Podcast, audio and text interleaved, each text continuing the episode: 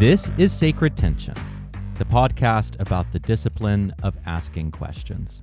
My name is Stephen Bradford Long, and as always, I have to thank my patrons. They are my personal lords and saviors, and I truly could not do this show without them. So for this week, I have to thank Arthur, Robert, Rory, Chad, and Kat. Thank you so much. And for anyone listening to this who wants to join their number, go to patreon.com forward slash Stephen Bradford Long for a dollar, three dollars, five dollars a month. You get extra content every single week. The one dollar tier unlocks all extra content. So then you can, you know, spread your your money around between different creators you want to support. All right. Well, with all of that out of the way, Vivian, welcome back to the show. Hello. My very good friend and colleague in the Satanic Temple. I would also say your last name, but I don't know how to pronounce it. Uh, Desiussex. What what what he said. Okay, so how are you? How's life? How's it been since our last conversation? By the way, everyone should go listen to our previous conversation. We uh, had a fun conversation about decadence and dandyism, which is like Vivian's area of expertise. Oh, you know, it's uh not great, but I'm trying to, to persevere through it. And that's probably probably a lot about what we're, what we're going to talk about today. Not my problems, but how to persevere through it. Absolutely. Hold on. I'm shoving vegan pizza into my face as we talk. So just a moment. Let me chew. How dare. Yeah. So, you know, you've been talking lately on social media about the importance of finding pleasure in things and the importance of enjoying things as a way of surviving life and as a way of getting through life. And I think on first blush, people will hear that as really, I don't know, negative and materialistic, but I don't believe it is. And so I wanted to have you on to talk about this, about your just enjoy things philosophy, because for a lot of people, life is challenging right now for a lot of different reasons, be it financially, be it with work, be it relationally, or, you know, bigger, more scary existential and political questions and issues going on right now. So shit's scary, but you've been you've been talking about the importance uh, about ways to confront that and get through that. So when you say just enjoy things, what do you mean by that?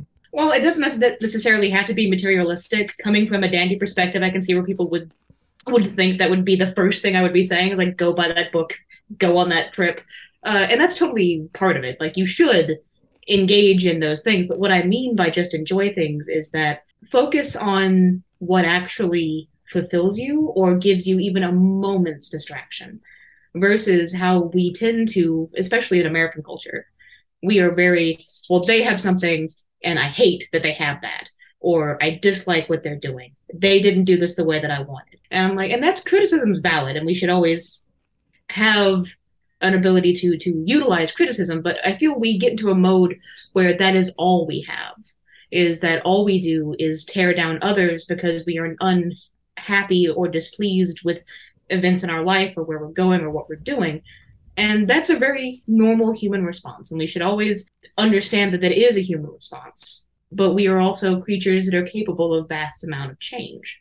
And one of those things we should be doing is rather than feeding that negative fire of constantly dragging other people down or other things down, we should take solace in the things that we actually enjoy rather than saying I hate all of this this television program that I have watched and it's maybe a variety show of some sort and you despise two out of six performers what should you take more out of that? The two performers you didn't like or the others that you really enjoyed? What about those things actually appealed to you? Yeah. No, you're absolutely right. How we live in this culture where, and obviously this isn't in every corner of our, you know, American life, but we we do live in this culture where it's almost fashionable to be derisive towards other people's things towards other people's hobbies, towards other mm-hmm. people, and just be like, "That's so stupid. I don't get that. That's or or whatever it might be." And you know, I just don't. Lately, I have found a lot of comfort and, and a lot of refreshment in like various fandoms and hobby worlds because it's just unironic. They just like it. Like take, you know, Magic the Gathering. There is there's nothing ironic about it. No one is hating on each other for the things they like. Well, some some do that. There there is always that, but in general, there's people who are into Dungeons and Dragons are just really into it, and there's no point in dismissing that or deriding that. And I do think that we have this kind of broader culture in which a lot of identity and a lot of personal a, a lot of time is dedicated to just disliking things that other people like. Yeah, and it, it's something that I mean, for a lot of my adult life, I was very much caught in that in that system of like I, and it was a byproduct of you know experiences I grew up with, and then I realized very uh, not all that long ago that it was a byproduct of classism, in which lower classes in society are pit against one another because we have to destroy what someone else has to make our thing seem more valuable.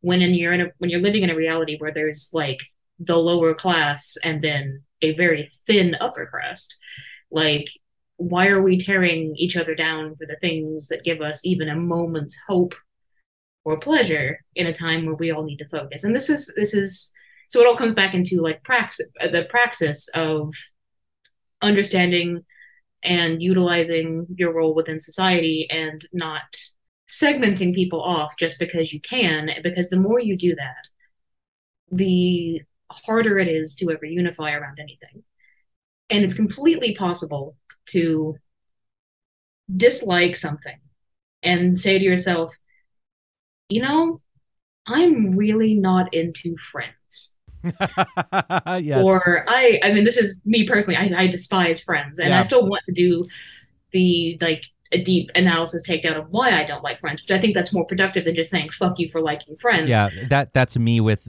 uh, the Marvel Cinematic Universe. Just not into it. and it's totally fine if this if this thing gives anyone a moment's like respite like we shouldn't Mhm. uh, stop them from enjoying it but they should also be you know equipped with the understanding of why the, their chosen media might be problematic it's like i'm very into professional wrestling and lordy is that problematic in a lot of ways it's improving vastly Hmm. but there's That's really interesting. years of problem of problematic stuff That's really interesting. Could you talk some about that?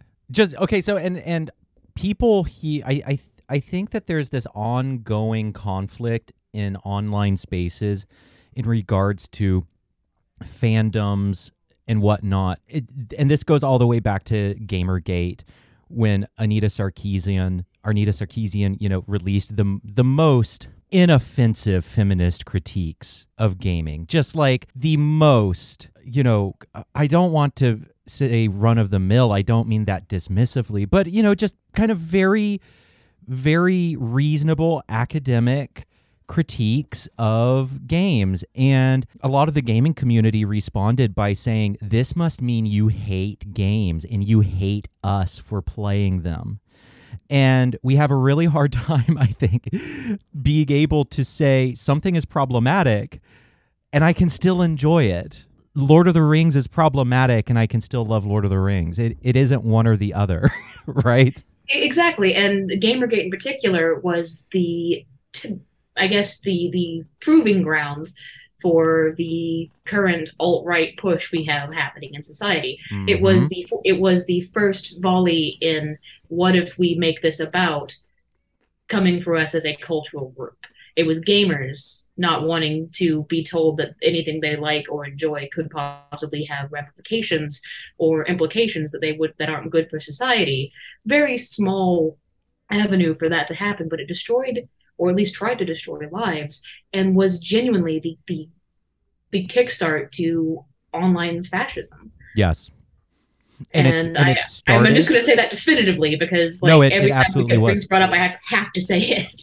No, it absolutely was. And I um you know, I just read the fascinating book It Came from Something Awful by Dale Beran, I think is the author, and he charts that whole process of how, you know, gamers being really upset by a feminist critique, by a perfectly, you know, reasonable feminist critique and seeing that as some kind of assault upon their dignity and upon their their identity was the birth of like this horrific online fascist movement.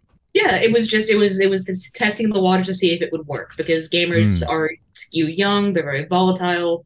Put enough incendiary assholes in that as decoys to stoke those fires, and you've got this entire problem. Yeah. And and and and on the back of that, having been a game journalist during uh, Oh God. Okay, we we might need to talk about that if you want to, if you're up for it.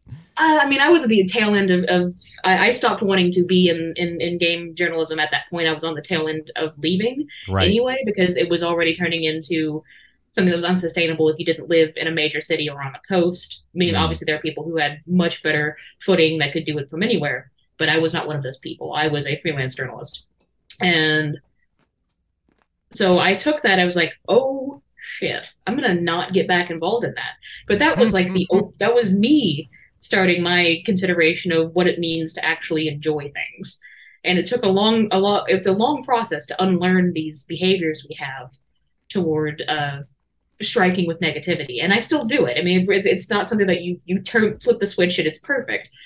And it doesn't mean that you are not defending yourself or you don't have opinions that could possibly ruffle people's feathers. But it's more of like an an engaged approach to how we interact with people, their desires, their interests, and our own interests. Absolutely. You know, so so let's circle back to professional wrestling. So you take enormous delight in professional wrestling. You you talk about it online quite a bit. You talk about it in the various Slack groups that we're in quite a bit. And I love that. Like I I love that you're into professional wrestling. And one of the things I I how do I say this? I love people who are unironically into things that maybe other people wouldn't get. I love that. I love just sincere love in in things that maybe some people don't quite grasp. Yeah, well, and and, and I, I I am gonna say this and curse myself, but I want to also be a wrestler. I'm trying to to work toward that. That would be amazing. Opening opening floor on that. Nowhere, nothing. We'll see. But sure. I grew up in basically theater. Uh, my parents were actors in a Renaissance fair for a, large portion of my life. Uh, I was always on stage doing plays or working behind the scenes on uh, production, uh, Halloween events and things like that. So I grew up in a very carnified at- uh, atmosphere.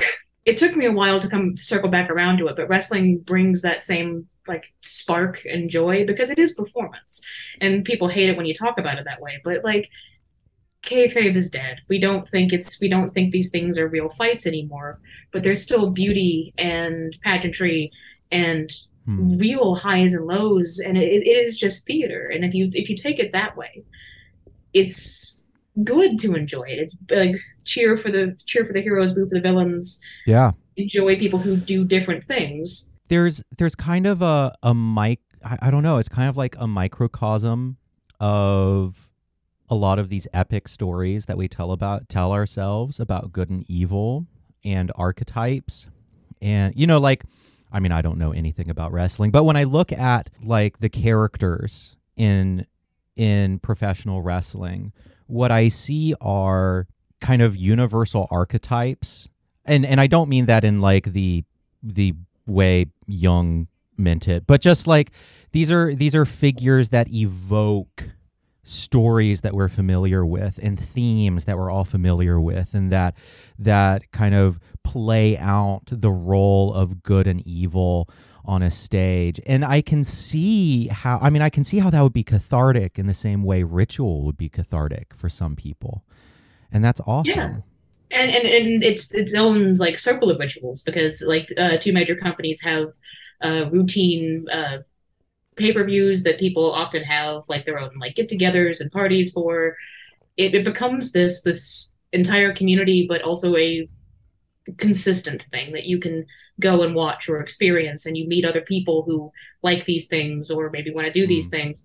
And and that community the, the especially what is referred to as the iwc or the internet wrestling community is one of and i'm not going to fire many shots here because i don't want to get bopped but it comes back to all of those things we were talking about communities that have problems and are, can be hostile towards members within their groups Hmm. and every so every community has problems Yes. and and, and in, in wrestling right now and i think this is a byproduct of the reality tv culture that the wwe uh, sort of injected into the scene because for the longest time they were the only really big televised wrestling is that it, it, it plays out like a tmz drama and fans react the way that they react to the kardashians or they react to the bachelorette. But it's still people get a little too close and start invading spaces and lives in a way that's really caustic to people's ability to continue to do their to do their jobs. Hmm. and it's it's very strange to see it and also know that you could have contributed to that in any way by not being more careful about the things you say or what people might see you say and that was also an aspect of like you know what just enjoy things i can just Mhm. support people being good at what they do or things that I liked about a thing that I watched. And so it all cir- circles back to enjoy the things for what they are, and particularly if there's nothing on the line, if it's like someone doing a performance of something or entertaining you in some way, it's okay to not be entertained. It is not okay to lambast them Yeah. if you're not particularly entertained by something. What are some of the problematic features in wrestling over the past hundred years or so that you you were referring to? Oh, oh, tons. Uh, but it, it runs the gambit from like mafia involvement or organized crime involvement on Uh-huh. several continents, Nep- uh, cronyism, outright assaults. Um, there was a wrestler uh, named Bruiser Brody who was murdered after a dispute uh, in Puerto Rico in the locker room. Sounds like the drag world. Oh yeah, yeah, no, no, all of these these it, spaces. it sounds that- it sounds a lot like the drag queen community. Well, that's because it's all it's all born out of these spaces that are people who are not your everyday like They're nine per- to five mentality people. Yeah, they're performers. That's Yeah, that's the way performers are. yeah. Yeah, but it's it's a crazy world, and so everything has its problems, and that was just a a, a light scraping of, of things that have happened. Sure. Uh, there have also been character caricatures that are are, are uncomfortable, like religious stereotypes, uh, stereotyping sexuality, Mm. gender expressions and these things are improving over time uh, like one of the that's been the coolest thing in the last 20 years of me watching has been just the how open people are to talk about their their journeys who they are uh, there are many trans wrestlers now who are Mm. openly uh, trans and or are in the middle of their transition while they're working and like that's crazy and cool and Yeah. that's, That's something that you wouldn't have seen 30 years ago Yeah, that's amazing. Loving something does not mean that that thing is above reproach. no not at all. all. You know, It- you just have to be more considerate about when especially when you have such a direct line to somebody it's like uh with like twitch people who stream on twitch uh podcast hosts things mhm. like that you have a direct line to people now that you didn't have even 10 years ago then like we don't know how to have that disconnect because social media grew so fast we did not initiate cultural norms about how to deal with that we went from this being a relatively connected and space to becoming a vitriolically connected space very quickly yeah. and again just enjoy things So- sometimes along those lines, I think that there is something really important and special about the experience of delight, delighting in something. yes And it has only been recently that I realized how rarely I experience that. I and I didn't know that. And so I will, you know, do a lot of things that I think I genuinely enjoy, you know, I enjoy running, I enjoy podcasts, I enjoy all of those things, but but I feel like the there's an element of just pure delight that has been absent from all of those things for I think a really really long time. I continue to do those things, I continue to enjoy those things. But but there there's a lack of transporting delight in those and I and I'm trying I've tried to place why there is that absence of delight because when I experience it I know it and it is so refreshing. It's so restorative. but what why do I not experience it so much? And I think it is because of the ubiquity of social media for me. And I think that's very much the case. And I also think it's that we have expectations for what should drive that high. And I'm yeah. going to put it in those terms because it, it just be up the ante on that. We don't slow down enough to really engage with something. It's like I have to watch this show, I have to make sure I listen to this podcast, I have to make sure that I catch this Twitch stream. And yep. we we've commodified so many aspects of our of our time that we don't turn things off, and social media does play a huge role in that. Um, we we were having a conversation with with Pen and Moon about this occasionally. Yep. Uh, and one of my responses was finally like, I have curated my feed in a way that I am only engaging with the things that I want to engage with. I I need to figure out how to do that because, like Jesus Christ, I open Twitter and I the first thing I see is, you know, some right wing lunatic talking, you know, talk, saying horrible things, and and I'm just like, oh god damn, or or someone else being trashed online for you know an accidental bad take or whatever the case may be, and I'm like, Jesus Christ, I hate this place. Uh, mute mute is your friend. You don't have no one's feelings will be hurt if you mute them because they won't know. They will never know. True, that's very and true. And that, that's really how you do it. You follow somebody because you do enjoy them most of the time, and you and if you want to catch up with them, you just go to their page and you look at it. Yeah. Rather than having that constant feed and I mean, I I fully expect people mute me all the time because I have nothing but like self-deprecating jokes about my own frailty, and then look at this power bomb. Yeah. So right, right, right.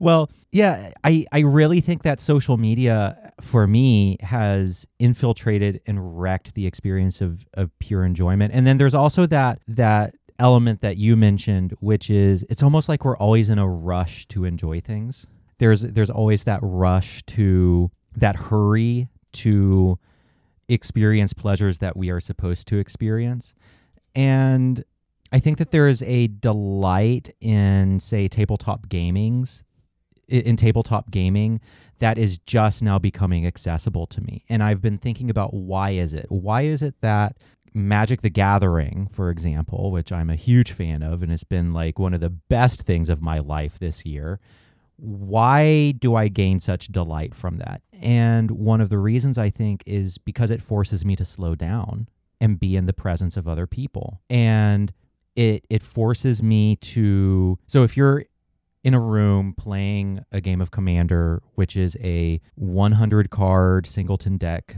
uh, one card of each and it can last for an hour plus you have to slow down and just enjoy the presence of other people and engage in this mutual act of imagination. And there's something kind of religious and liturgical about it. There's a ritual to it. I think that the same pleasure spots that religion hits are hit similarly by gaming because they both immerse us in imaginative worlds and, and a shared world or a paracosm, as Joseph Laycock would call it. And so there's all of that but it it forces me to slow down. And I remember the first time I was playing a game of Magic with a friend of mine, and it I was like, there are so few pleasures that I have that aren't digital. There are so few things that I enjoy that aren't mediated by a computer screen. Nothing wrong with computer screens, they're fucking amazing. But there are so few things in my life that I gain that that give me genuine delight that aren't mediated by a screen and this is and magic is one of those things i think that there's just a dearth of delight in our in our world right now yeah and it doesn't have to be anything that you have to spend thousands of dollars on to be competent at. Absolutely. And that's another thing about enjoying things is that don't expect to go into something being a master. Just accept that you can play with concepts places ideas and just enjoy the the act of discovery. Because like going for a walk or just sitting outside drinking a cup of coffee or trying that new cafe you can't get any of your friends to go to there's no reason you can't just go by yourself there is no social shame to just doing something for yourself even if you're by yourself and that's what just enjoy things is. Is like stop putting so much weight on how it's perceived or not having it be like tailored or fashionable enough. This is hilarious coming from a dandy, but because even within dandyism, it's not all about just like a pristine, constant, similar uh, appearance or way of living or doing. It is a cultivation of the self. So all of this comes back into what I was talking about in the previous time we talked about like you you curate your life. Don't let your life be curated by aggregate by aggregate sources, social media, things that you don't control. And you can use social media as a tool for yourself. But at the end of the day, you just need to take stock of what you enjoy. Like I fell out of theater really hard and I was I was not doing well uh, several months ago, and I picked up a book of plays and I started just reading uh, passages from plays out. And so I set off the, all the listening devices in my home. I was oh, what was it? It was an Oscar Wilde play, and I forget the name of it, but it is about uh, Bolsheviks in Russia. It, it's it's it's it was him talking about like the lead up to uh, what would become the, Oh. the what? Oh, I'm trying to remember which one that is. Yeah, I'm not gonna get up and get the book, but anyway, it's, it's basically he died before the the Russian Revolution, but he was very in tune with what socialism was probably going to lead to or should lead to, Yeah. and there was always always pressures against these things. Yeah. Uh, but I was reading that out loud, and I was like, I fucking love this. I loved taking on. I was because I felt myself taking positions in the chair I was sitting in, and changing my posture, my body language as I was reading, and I forgot how much I loved that. Mm-hmm. Absolutely. So for people who might not know what brings them delight, what advice would you give? And I know that this is probably far too broad to be helpful for a lot of people, but we can go ahead and give it a try. How would you advise someone to find delight?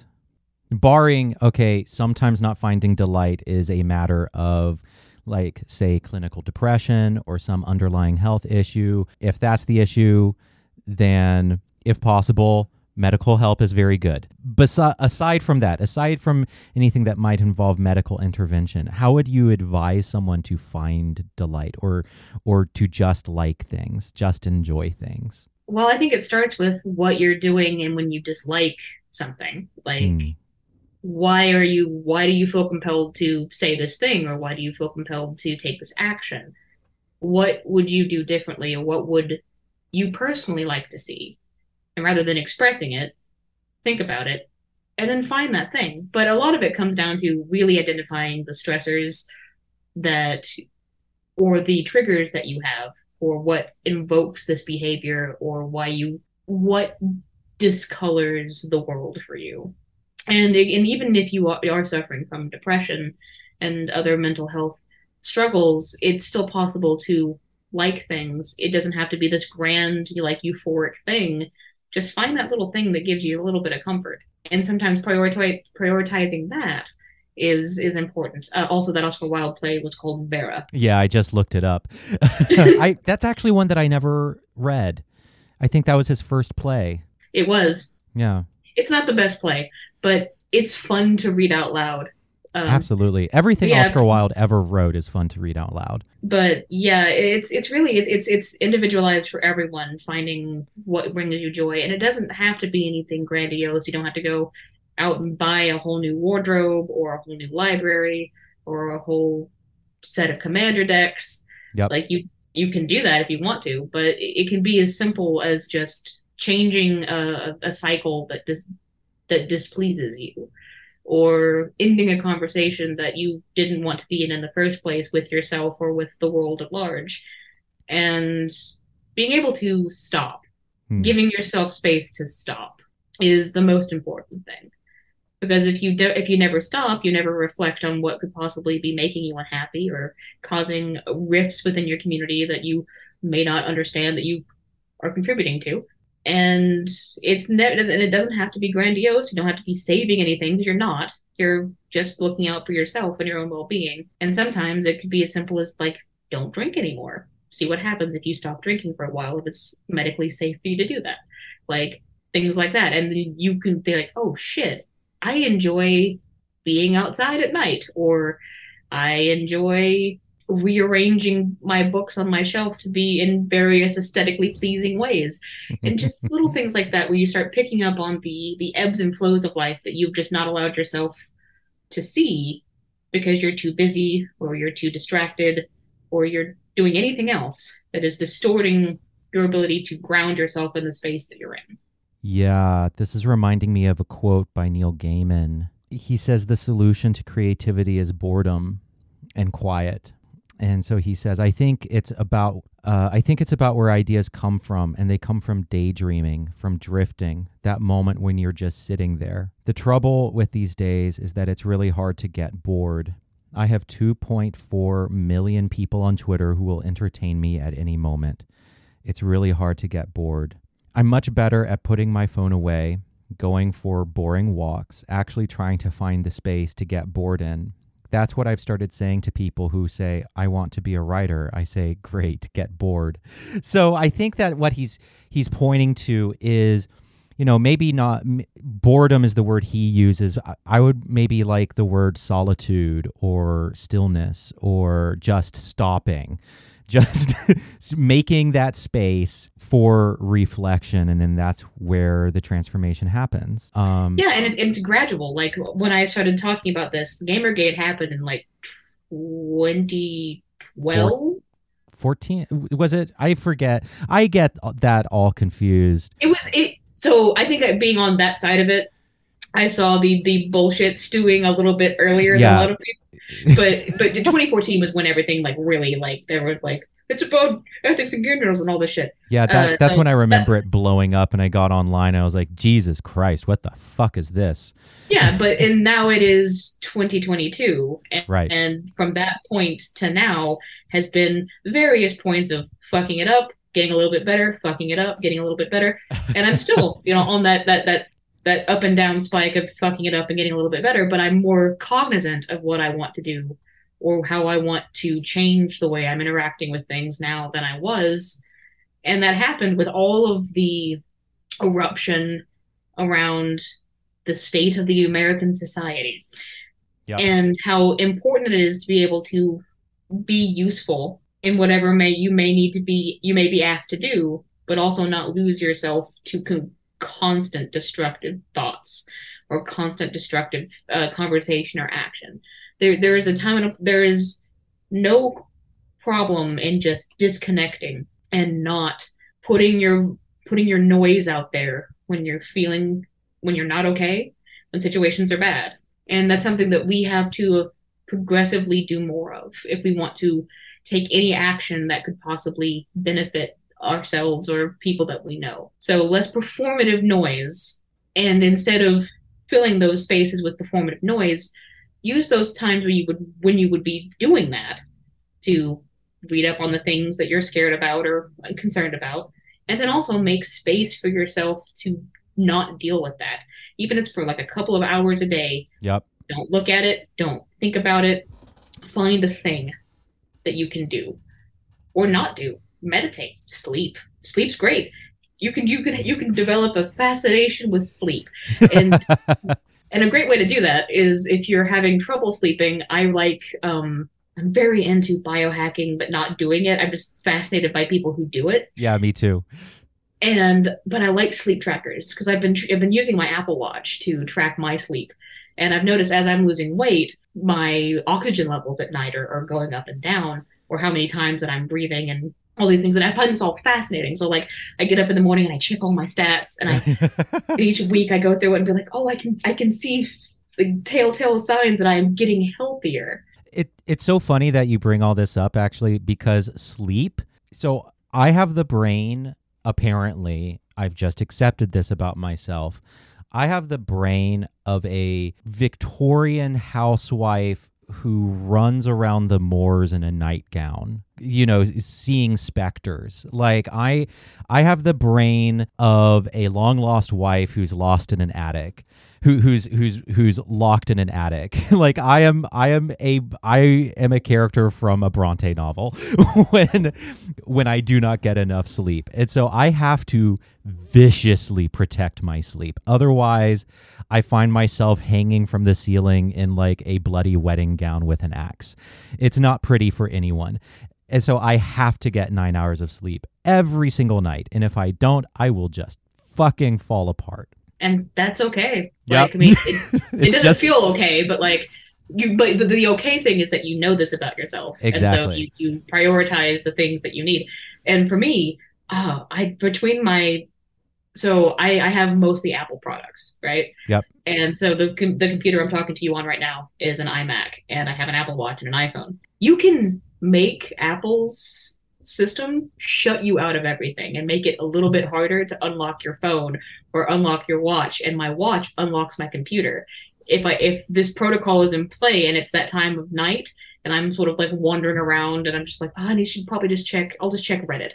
And I, I hit the button on my keyboard and my watch and it says, okay, you have to type your uh, password in. And I'm like, I'm gonna go back to bed. Yeah, And I like, I do the I have done that exact same thing. I have blocked Twitter and Facebook and all of the things all day long from my phone. So if I want to get on Twitter and get in a fight with someone, which I do far too often, if you know, if I if I'm really like jonesing for a Twitter fist fight, then I have to sit down at my fucking laptop and open it and log in, put in my password, and then by the time I do all that, I'm just like, well, fuck it. I I would just go rather do something else.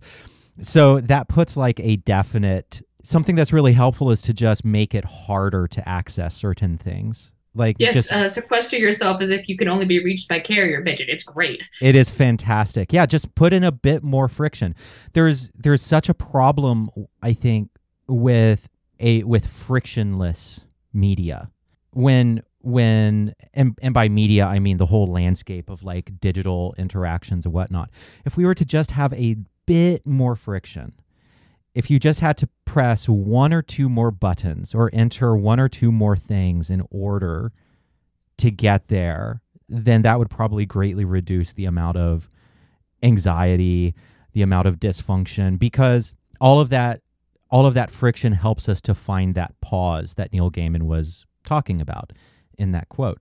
I love by the way the way Cal Newport says it where he says for at least for a certain period of time each week spend time without input from any other minds.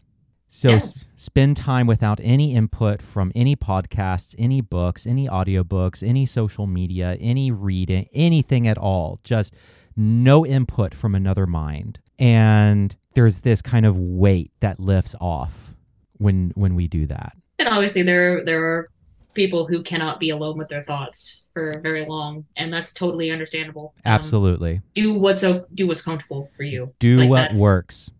And that, that's why there's that's why we both said now that there's no hard and fast rule for doing any of this because it it's within every person to find the thing that helps them be less destructive to themselves. Yeah. It's just getting there is a different journey for everyone. And that's that's why you should just like lifestyle. Absolutely.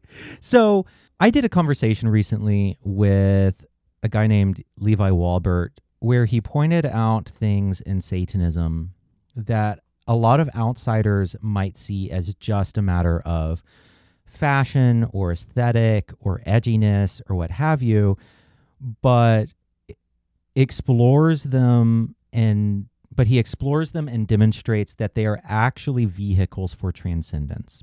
So, take for example the dark aesthetic. Well, the dark aesthetic in Satanism that actually is imbued with a lot of rich meaning for a lot of different Satanists. It is not merely being edgy. It isn't merely an, you know, it isn't merely because it looks cool, although it does. It's it's because that it's a vehicle for religious transcendence. It has very real meaning for a lot of us, and you know, so from the outside, a lot of things that look like they're just banal or edgy or needlessly dark or what have you are actually very important vehicles of practice and transcendence for Satanists. And I think that there's something similar about just enjoy things. It sounds so fucking simple. It it sounds so simple to the point of being banal. But within it there's real richness and it can be a real vehicle for transcendence and well-being. Absolutely. And within my own interpretation of using that phrase, I, I can apply it to the seven tenets of the Satanic Temple very quickly, being like it's taking agency and having compassion for both myself and other people, my uh, the autonomy, just my ability to reconcile harm and identify when that's happening.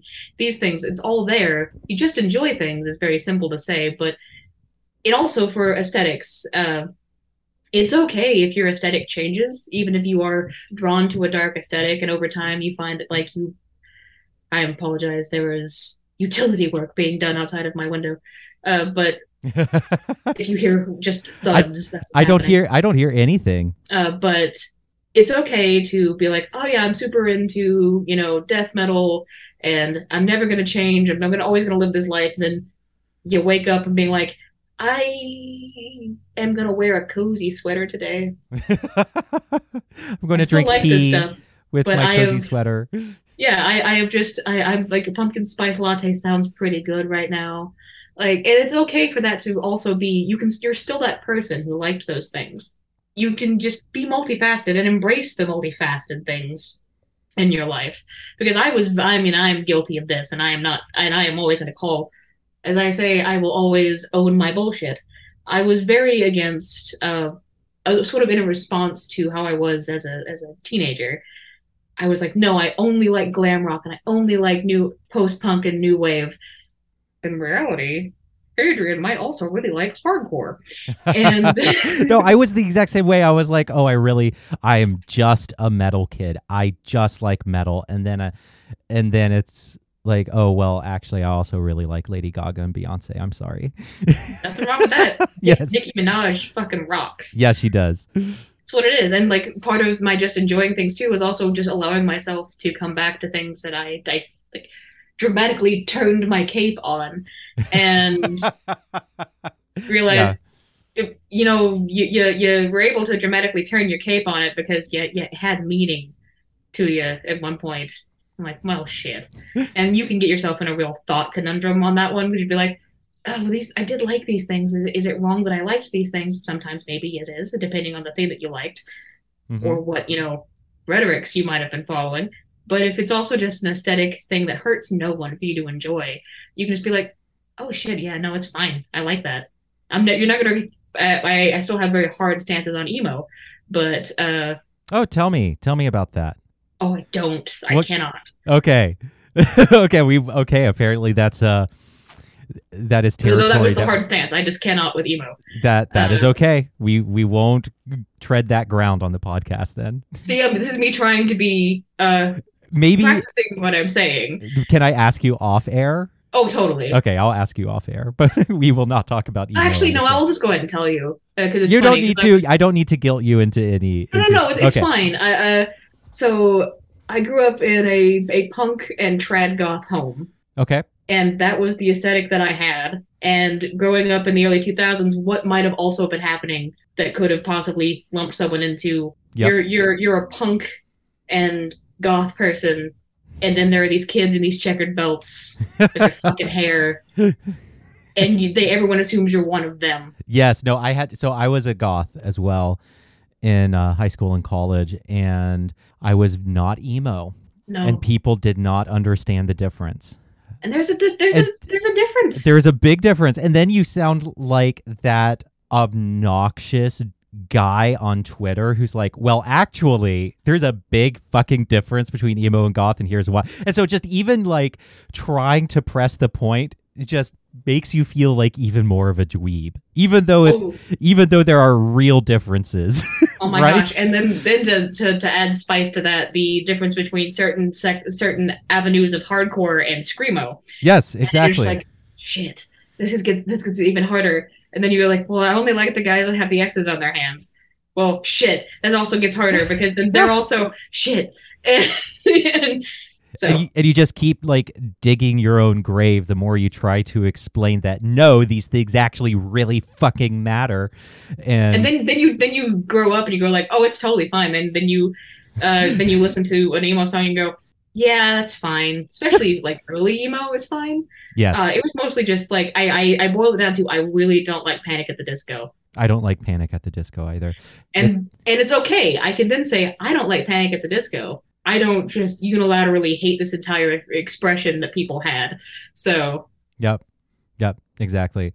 Um yeah, you know, one of the how do I say this? This ties into my Satanism really deeply because I think that a lot of and I wrote a whole article about this. I wrote an article called uh Reactions to Satanism A Field Guide in which I like run down all of the most common reactions I get to the news that I am a Satanist. And one of the reactions is, you know, it is just cringe adolescent bullshit. And that it is either ironic or cringe or or what have you. And I'm just like, I think everyone is cringe. I think everything is cringe in some way. And the sooner we all accept that, the better.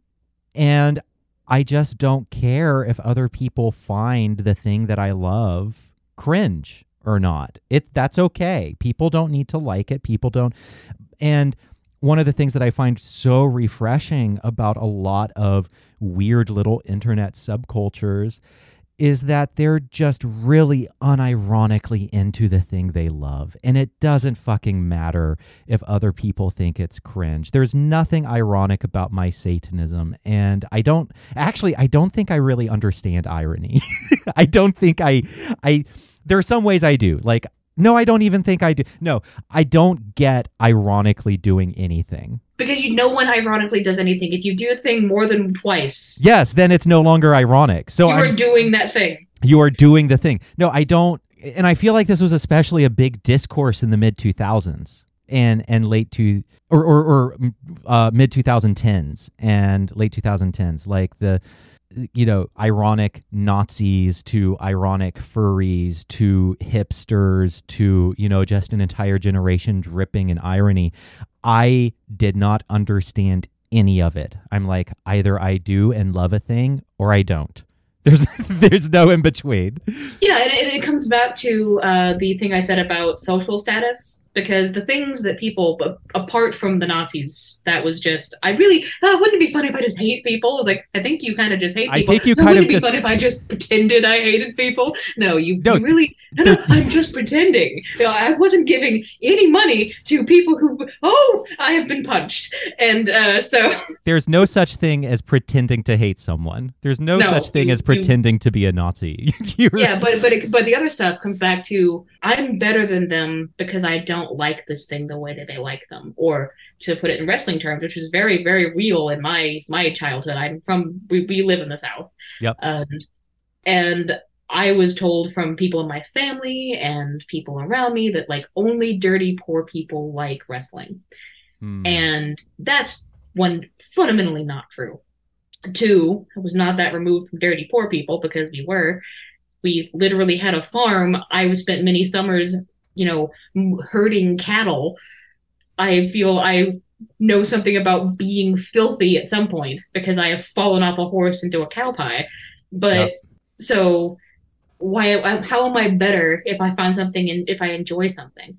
So like don't take the piss out of somebody because they enjoy something that you don't see the value in. Just identify that you don't see the value in it and fuck off. Like it's or maybe hang around if your if your revulsion has turned into a little trickling in the back of your brain that goes, what if I really do like this thing? And then and then you obsess and you bathe yourself in this filth. No, um, no, it, it's being exposed to new things and not immediately understanding them or understanding why someone likes them is a is a normal response. Absolutely. And there are some things that you should definitely have an immediate reaction to. It's like, oh, that person's advocating for genocide. That is not a cool thing. Yep. That person is advocating that I treat people better. What does treating people better mean? Does it treating people better on their own terms? Or are they just suggesting that perhaps you take a breath and not tear people down?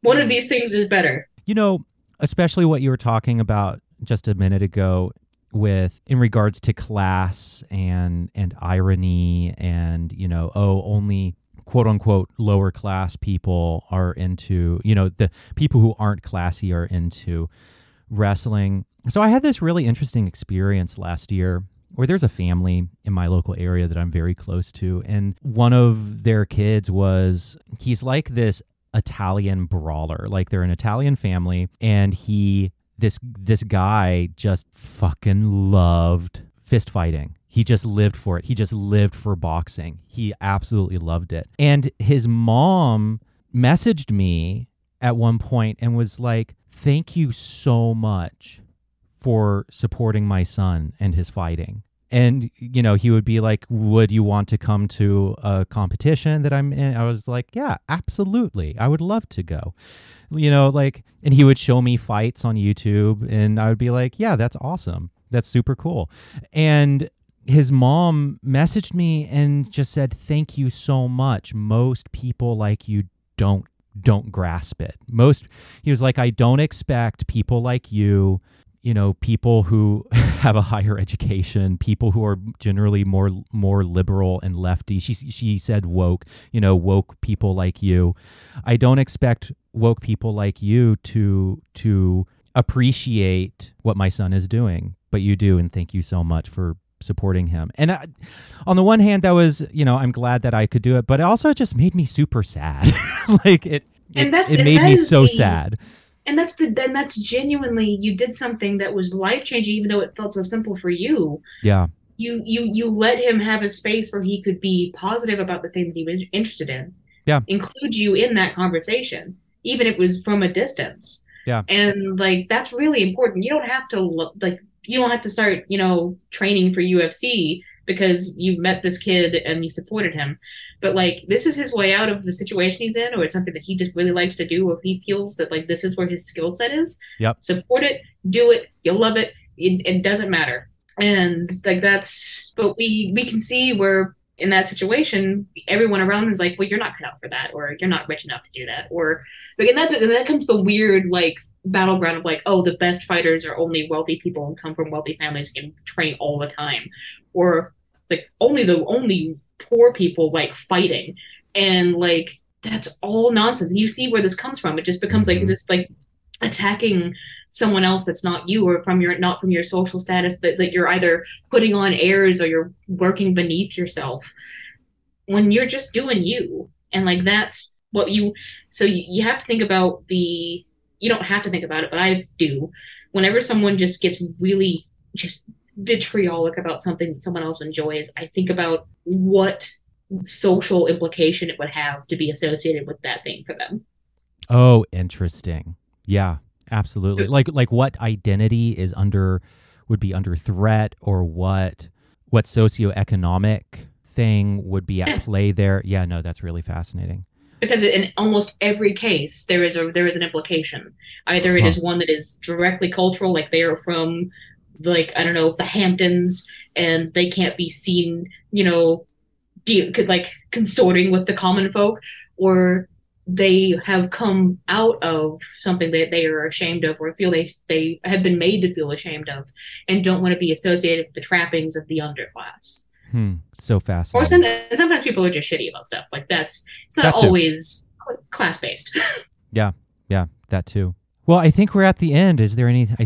Is there anything else to talk about? I think that's it. No, I, I think I hope I answered your question about this. I hope absolutely. No, this was great. This was fabulous, and um, you know, we we always the there's been a string of like super heavy, intense shows on Sacred Tension lately. it's it's been a bit heavy lately, so I just wanted to have you on and chill and chat some. So this is great. Thank you. So I enjoy it, and uh, I I hope people understand anywhere where I'm coming from this because it's nothing new and it's nothing that I'm going to take ownership of. It's just something that's helping me live in a time in which pe- perhaps people in, in my situation might not. For sure. Well, moral of the story: just like things. Yeah and and this this this includes all the petty things we fight about for uh, meme whateverness. I don't even know how to what what properties you would associate with memes clout. I don't right. know. Eat pineapple on pizza, it's fucking fine. Like that kind of stuff. Like just stop it. Yes. Just Stop it. Enjoy some fucking Nickelback.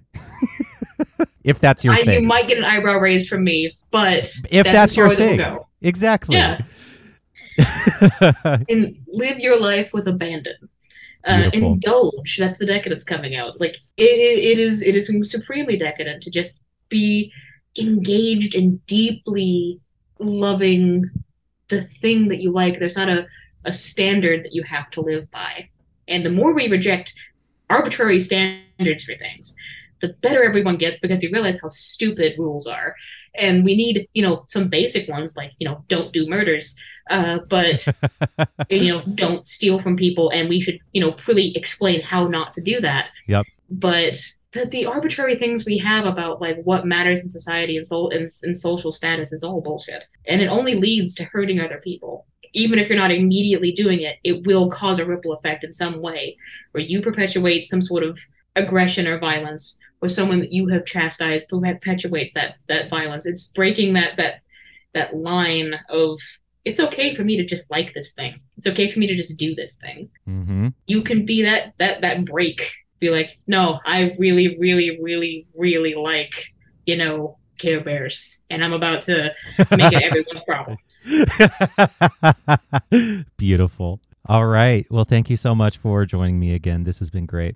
No, I'm I'm happy. I'm always happy to be here, and it's nice to not talk about very heavy things. All right. Well, that is it for this show. The theme song is Wild by 11D7. You can find it on Apple Music, Spotify, or wherever you listen to music. The show is written, produced, and edited by me, Stephen Bradford Long, and it is supported by my patrons at patreon.com forward slash Stephen Bradford Long. As always, hail Satan, and thanks for listening.